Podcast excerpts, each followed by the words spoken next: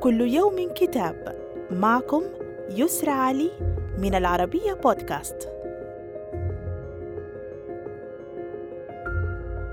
نتناول اليوم كتاب على المحك للكاتب نسيم طالب. يركز فيه على ثلاثة دروس أساسية. أولها أن الأقلية غالبا ما تحكم الأكثرية وثانيها أن محققي النجاحات الأكفاء مرهونون بقطاع عملهم.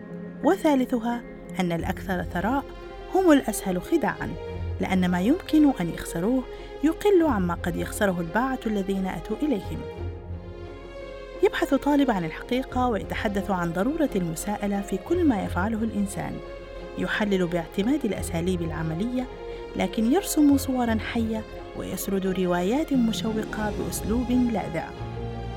والكتاب هو الأخير من سلسلة إنسيرتو المعالجة لموضوعات العقلانية والارتياب والإحصاءات والاقتصاد والمعلومات والمخاطرة والأخلاقيات.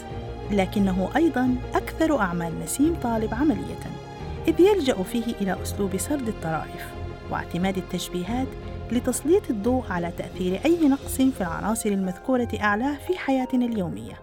هكذا يبرز التباينات الخفية في العالم ويتحدث عن كبار الخاسرين في بعض المواقف الحياتية ويساعدنا على اتخاذ قرارات أفضل والحصول على النتائج التي نتمناها. صدر الكتاب عن دار هشيت أنطوان وإلى اللقاء مع كتاب جديد.